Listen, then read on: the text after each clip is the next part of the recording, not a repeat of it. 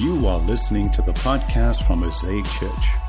Stay tuned afterward for more info about how to get and stay connected with our church family. Now, let's dive into this week's message. Hi, everybody, and welcome today. Welcome to Mosaic Church Online. My name is Morgan. So glad you're here with us today. Let's begin with our scripture reading. It's going to be from the book of 1 Thessalonians chapter 4. Brothers and sisters, we do not want you to be uninformed about those who sleep in death, so that you do not grieve like the rest of mankind who have no hope. For we believe that Jesus died and rose again, and so we believe that God will bring with Jesus those who have fallen asleep in him. According to the Lord's word, we tell you that we who are still alive, who are left until the coming of the Lord, will certainly not precede those who have fallen asleep. For the Lord himself will come down from heaven with a loud command, with the voice of the archangel, and with the trumpet call of God. And the dead in Christ will rise first. After that, we who are still alive and are left will be caught up together with them in the clouds to meet the Lord in the air. And so we will be with the Lord forever. Therefore, encourage one another with these words. And that's the reading of God's word. Again, hi, everybody. Welcome. So glad you're here. This is your first time. We sure hope it won't be your last. Let me just give you a quick sneak peek of what's coming up next. Next week here at Mosaic, and you'll know this if you follow us at all on social media, but next week is our annual back-to-school service. I love this so much. We'll be highlighting and celebrating all that God is doing in and through the next generation of students. We'll be having special music, special videos, dance, a message, all that I hope will inspire every single student, every single teacher, every parent of every student who's certainly in it to win it with them this year. And of course, hope it'll inspire those who love all our students and parents and teachers. That would be you. So please make plans to join us 8:30, 10, 11:30, 1. It's going to be great. But today we are wrapping up this series we've been in called One Another, where we've been looking at how we fill in the blank with one another. We've been asking, what word should we put before? What word should go before that amazing little phrase, one another? And this, I think, is an important question because there are a lot of potential answers to that question if you look around today. Right now, if you look around, you can fill in the blank with something like this. Answers like troll one another, call out one another, cancel one another, unfriend one another. And maybe there's some good reason for some of those, maybe not. But either way, what you can know is when it comes to how the people of Jesus ought to fill in the blank with one another, there's one more, one another that I want to look at today. There's one more way we're supposed to fill in that blank and one another. There's one more way we're supposed to do that, but what is so fascinating about this one another is that it shows up in the strangest place connected to the strangest thing. What is it? Well, again, we read that one another in the passage a moment ago when Paul the apostle, writing to a group of first century Christians who were being persecuted and marginalized for their faith, losing their lives and property for the sake of their faith, Paul wrote this to them. He wrote, "Therefore, encourage one another with these words." So he says we should encourage one another, but he doesn't stop there. He says specifically, encourage one another with these words. Well, what words are these words? Well, if you look closely enough, Paul is saying, encourage one another with these words about death.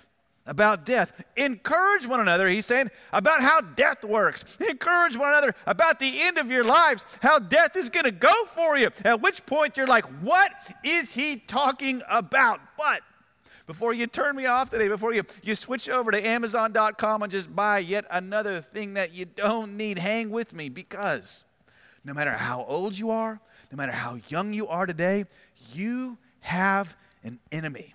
You say, Morgan, I sure know who that is. It's the other political party. No, not talking about that. Every single human today listening, whether you're 10 or 100, we all have a common enemy, and that enemy is death. It's death. How are you going to face that? How are you going to handle that? And I think this is an important question because right now, I think it's safe to say that death is all around us in ways we did not see coming in 2020. We never thought was possible. And so I think it's also safe to say that a lot of us are not handling it well. To which the Apostle Paul would say a number of things real quick. He would say, number one, I know you're not handling it real well. Most people don't handle it well, but you can handle it well. So let's talk about that. That's my goal today then. I want to encourage you with these words. And if you'll give me a shot, I think no matter how nervous you're feeling about it right now, I think you just might walk away feeling more encouraged than you came in feeling today. So I want to try to ask and answer, in light of that, 4 questions about death today. Number one, I'm going to ask, what does our culture do with it? Number two, what did Jesus do with it? Number three, what do Christians do with it? And then we're going to personalize it and ask, what will I do with it? But let's begin here, number one, and ask the question about death. What does our culture do with it? We'll begin here in verse 13 where Paul writes, brothers and sisters, we don't want you to be uninformed about those who sleep in death, meaning those who died, so that you do not grieve like the rest of humankind, who have no hope. So Paul says right here off the bat, all humans everywhere struggle with death. Somehow, some way, he's saying every culture's response to death betrays the truth and betrays the fact that they have no hope.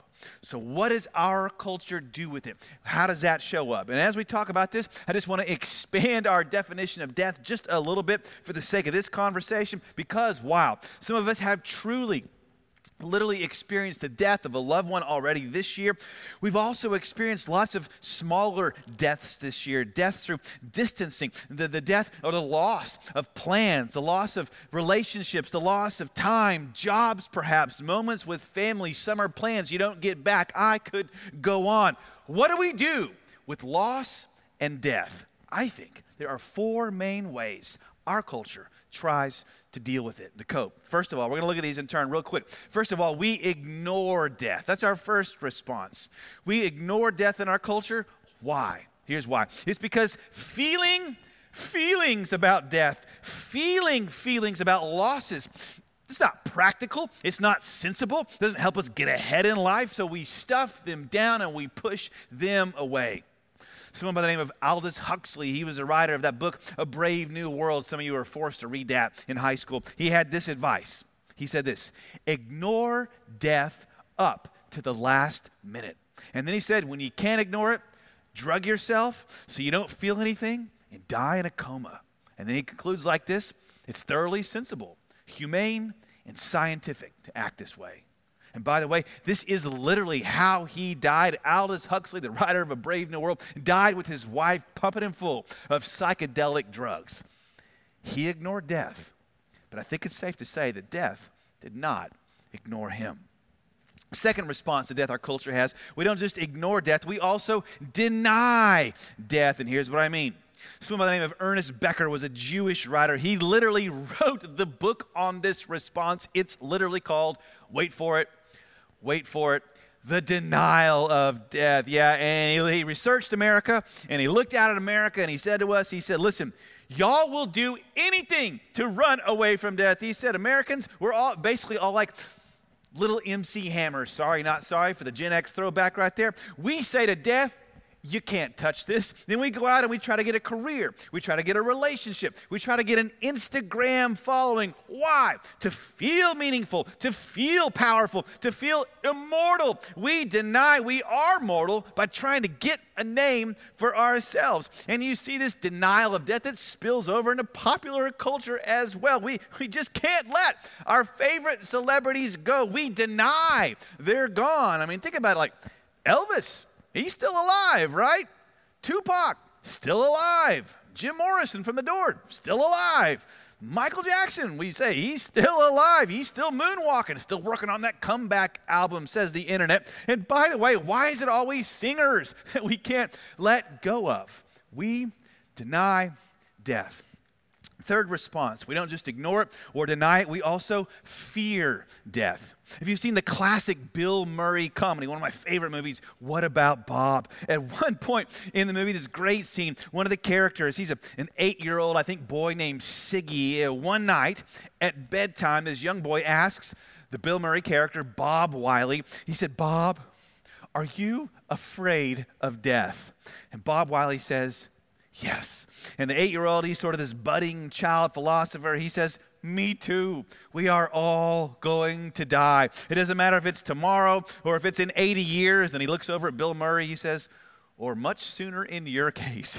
At which point, Bill Murray's eyes get really big. Why? Because he's realized something true, that no matter the precautions he takes, death has a way of finding its way in. We fear it because we can't control it, and we're not sure what happens after it. But fourth way our culture deals with death, we don't just ignore, deny, or fear it. We also normalize death. And this is our actually modern approach. Now today we say, and we are the first culture in the history of the world to do this, we say today in the West that death is normal. There's nothing to be frightened of, that we are all just sort of living in this Lion King loop, the circle of life, and it's all good. Someone by the name of Peter Kreft, he's a super famous Roman Catholic philosopher. He tells the story of this neighbor friend of his. Again, you may know the name. Peter Kreft has this conversation with this woman who lived next door, and the woman had a 7-year-old son whose young cousin had died, and she told Peter Kreft the story of her conversation about having to talk to him about the loss of his cousin. She said her 7-year-old was so sad, so she said she came to her son, to the boy, and said this. She said, "Your cousin has gone back to the earth from which we all came. He's gone back into the earth. Death is a natural part of the cycle of life. And so, son, when you see the earth putting forth those flowers next spring, you can know that your cousin's life is fertilizing those flowers." And the little boy looked at his mom and he screamed, "I don't want him to be fertilizer." And then he ran out of the room. And Peter Kreft said, the mom said she was surprised by her son's reaction. But Peter Kreft says he knew the reason why she was surprised, and maybe you can see it too. The mom was surprised by her son's reaction because she had been trying to deal with death by normalizing it, by giving it this modern, evolutionary, sugar-coated spin. But that young boy's reaction is way more honest, it's way more true, and it's what we all know, that death is not normal. It's horrible. It's an aberration. And all cultures at all times have known this, but we are the first culture in the history of the world to try to normalize it. Oh, but thankfully, mercifully, if we're fortunate, some young 7-year-old will walk into our lives and tell us the truth. We ignore death, we deny death, we fear it, we try to normalize it. But I'm going to tell you today, don't do those. Why? Because they're not encouraging. They're actually hopeless responses. And also, number two, as we're going to see right now, Jesus of Nazareth didn't do any of those when it came to how he handled death. Number two, let's ask, so what did Jesus do with it? How did he handle death? Well, we're going to look now at what Jesus did at the tomb of his friend Lazarus when his friend Lazarus had died. What did Jesus do? Well, first, contrary to our desire or instinct to ignore death, to move away from it, Jesus goes toward it. He makes a trip to go be there in the middle of death. He didn't stay away. And when he gets to the tomb of his friend and he witnesses the whole funeral scene, when he sees how death has hurt people, here's what it says that he did. John 11:35, Jesus wept. Jesus wept. He doesn't ignore death. Jesus doesn't stuff down his feelings. He doesn't dismiss his tears as impractical or getting in the way of his ministry. No, his tears were his ministry. See, Jesus doesn't ignore death. He weeps over it. Second, contrary to our desire to deny death, that is, to make a name for ourselves that we think will last forever, do you know what Jesus is doing right here? Well, if you know the background of this story at Lazarus' tomb and where it fits in the Gospel of John, you know that this moment right here, this is where Jesus really gives his life away. Right here, this moment, this miracle is what triggers the Pharisees. This is what pushes them over the edge. They're standing around watching him right here, wondering what he's going to do. They're afraid that if he raises Lazarus, the people will abandon them and follow Jesus. They're afraid of losing their name and power, and Jesus knows this is going on. He knows if he raises Lazarus in front of everyone, he knows what will happen. He knows that at this point, it's either Lazarus or him. If he raises Lazarus, if he brings his friend out of the tomb, it means he will go into one. But he doesn't. And this is the last miracle Jesus performs in John. Why? Because right after it, he goes into Jerusalem where he is crucified. Jesus doesn't deny death. That means he doesn't use his power, ability to get a name for himself. No, he doesn't deny death. He overcomes it by giving his life away. Third, contrary to our desire to fear death, to avoid risk at all costs, what does Jesus do to his disciples right before he raises Lazarus? It says he actually leads them into risk when he hears that Lazarus is sick. Look what he does. Verse 6. So when he heard that Lazarus was sick, he stayed where he was 2 more days. And then he said to his disciples, "Let's go back to Judea." But Rabbi, they said, a short while ago, the Jews there tried to stone you, and yet you're going back. Then Thomas said to the rest of the disciples, "Let us also go that we may die with him." You gotta love Thomas. He understands plainly what's going on. Jesus is leading him into real risk. See, Jesus never promised us a risk-free life. He never promised that your life, my life would be a moment-by-moment safe space. What does he promise us? That in this world, you will have trouble, but that he actually is our safe space. He is our refuge. Like he says to Mary and Martha here in a moment, in the middle of their disease-ridden, oppressed society, he says, "I am the resurrection of life. He who believes in me, though he dies, will live." See, following Jesus, it is an inherent risk. It brings us into conflict with evil, with the devil, with ourselves, our own desires, but we don't have to be afraid. Why? It's because Jesus doesn't fear death. No, in the end, he defeats it. And fourth, contrary to our desire to normalize death, what does Jesus do? I love this. When Jesus comes to the tomb of Lazarus, face to face with where his friend is buried, it says this quote, "He was deeply moved in spirit and troubled." Oh, but I want to tell you, this doesn't capture at all what this is meaning here in the Greek. This phrase in the Greek means that Jesus, is snorting like a horse. He's making this animal-like guttural sound at the tomb of his friend.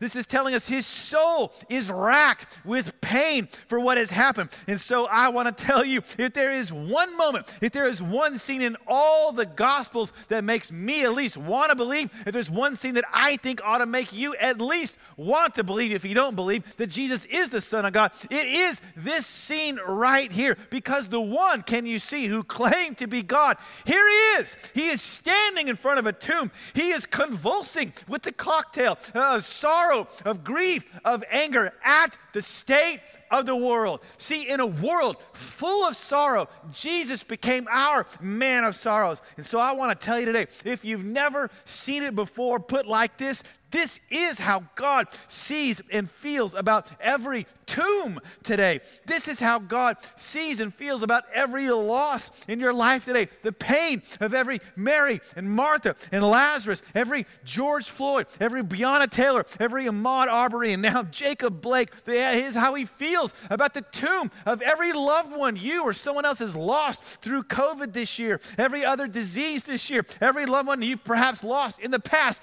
in a car wreck, at the hands of a drunk driver, or to some disease that your child should never have had to experience and you had to bury, someone killed by their government for preaching the gospel, or someone who drowns in a hurricane. He howls, he screams at the tomb of every loss today. Jesus Christ is not some modern, sophisticated person who normalizes, dresses up something that should never be normalized. He's way less like that modern mom caught in the lie of the circle of life.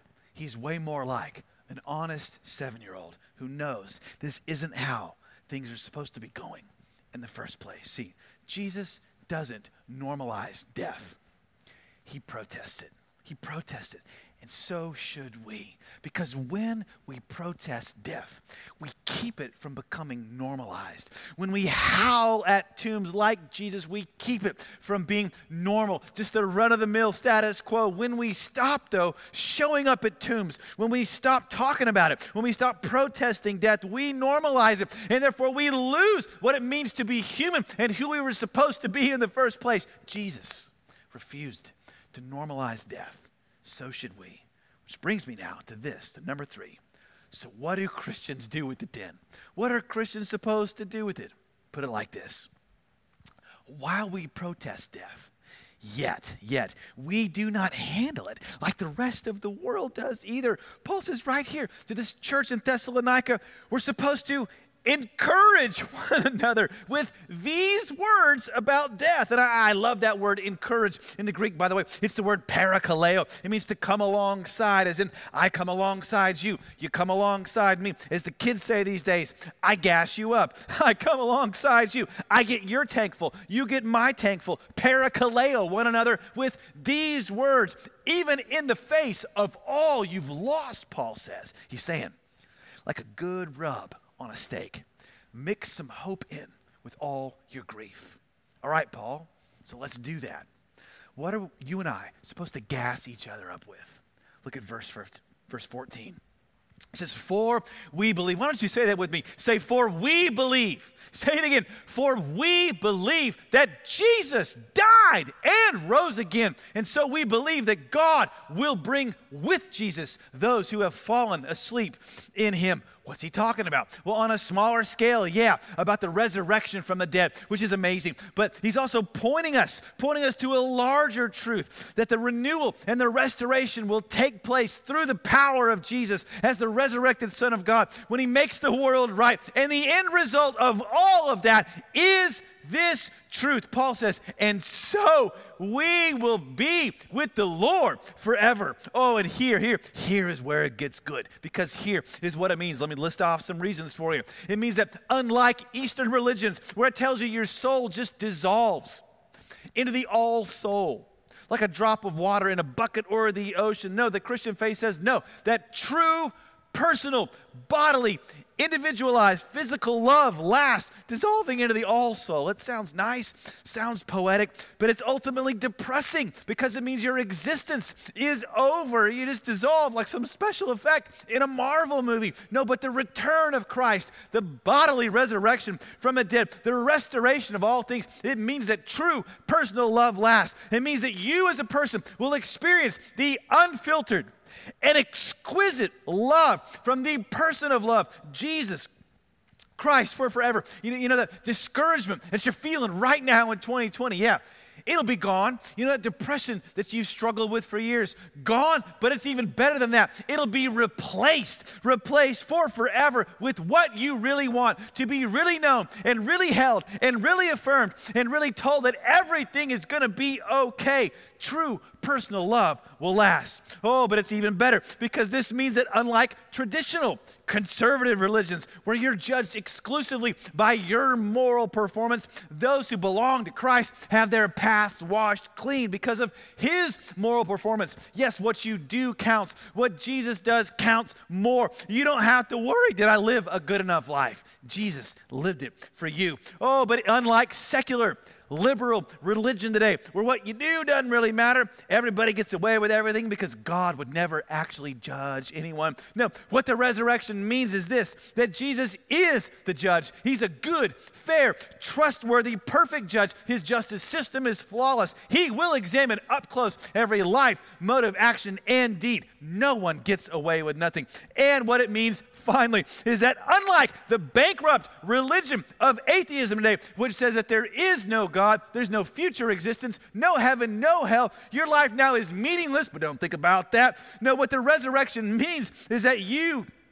can have meaning and happiness right now because of what will happen then, as Jonathan Edwards put it in his first sermon as an 18-year-old. Because of the resurrection from the dead, you've got three reasons to have meaning and happiness right now. He said, because of the resurrection, number one, your bad things will turn out for good. Number two, it means your good things can never, ever be taken away from you. And it means that your best things are yet to come. Oh, love that lasts, freedom from sin, new body, perfect justice system, the best things yet to come. Yes. You say, Morgan, I don't feel any of that right now. I say, I know. Now, let me just say this.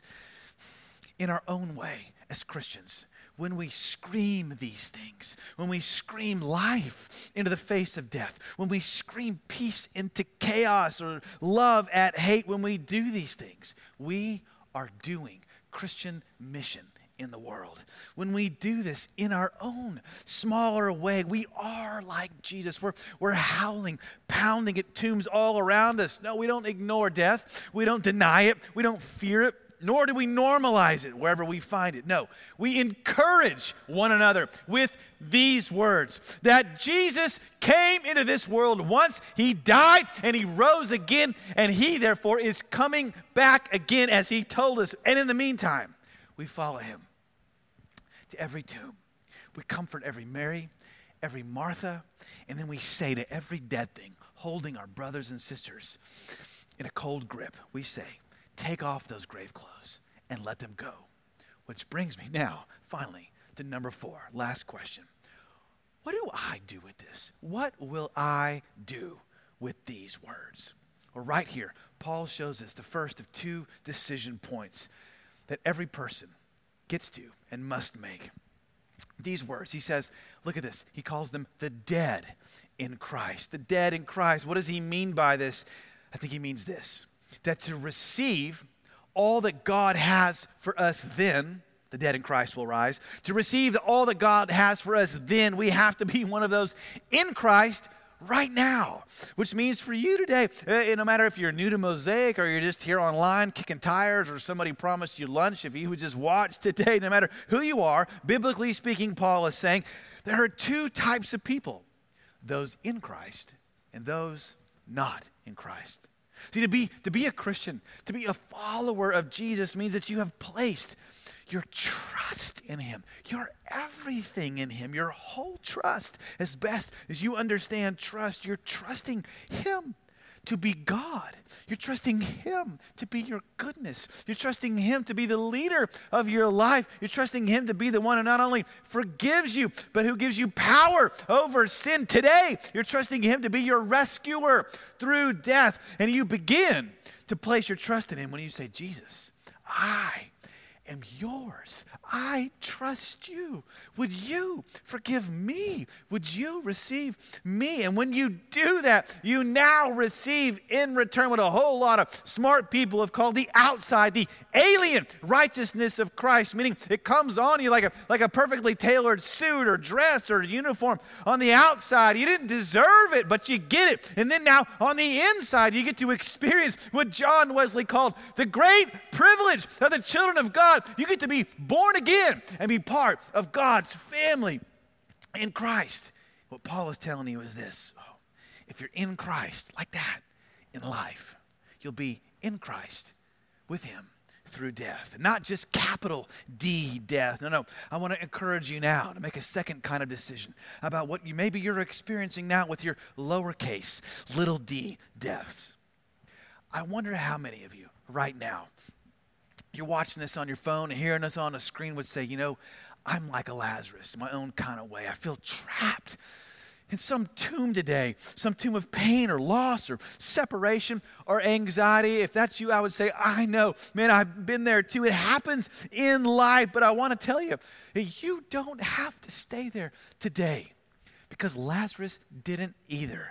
At his Lord's command, he heard those words and he got up.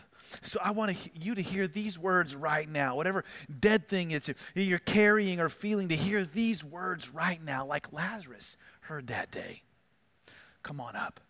Go ahead and get up. Come on out. Let the dead in Christ rise. If you're in Christ right now, I want you to hear that Jesus of Nazareth has resurrection power for you in your emotions, in your body, in your marriage. I am speaking to every grave cloth of sadness, discouragement, and disappointment right now. Come off the people of Jesus and let them go. Let those in Christ rise. Friends, let us encourage one another with these words. I hope you can say amen to that. Let me take a moment and just pray for you right now. Lord Jesus, we come to you. We thank you for this promise that there's encouragement in these words. Lord, I'm praying for our hearts to be encouraged, that we would remember all that your resurrection means for us today, that we don't have to grieve or mourn as the rest of the world does who have no hope. Lord, give us courage to show up at tombs, courage to comfort the grieving, Lord, encourage to speak life, even in the face of overwhelming odds. I thank you for this grace being ours today because of who you are. In Jesus' name, amen. Thanks for listening. For more info about how to get and stay connected to Mosaic Church, please visit us online at www.mosaicchurchaustin.com or download our app from your app store.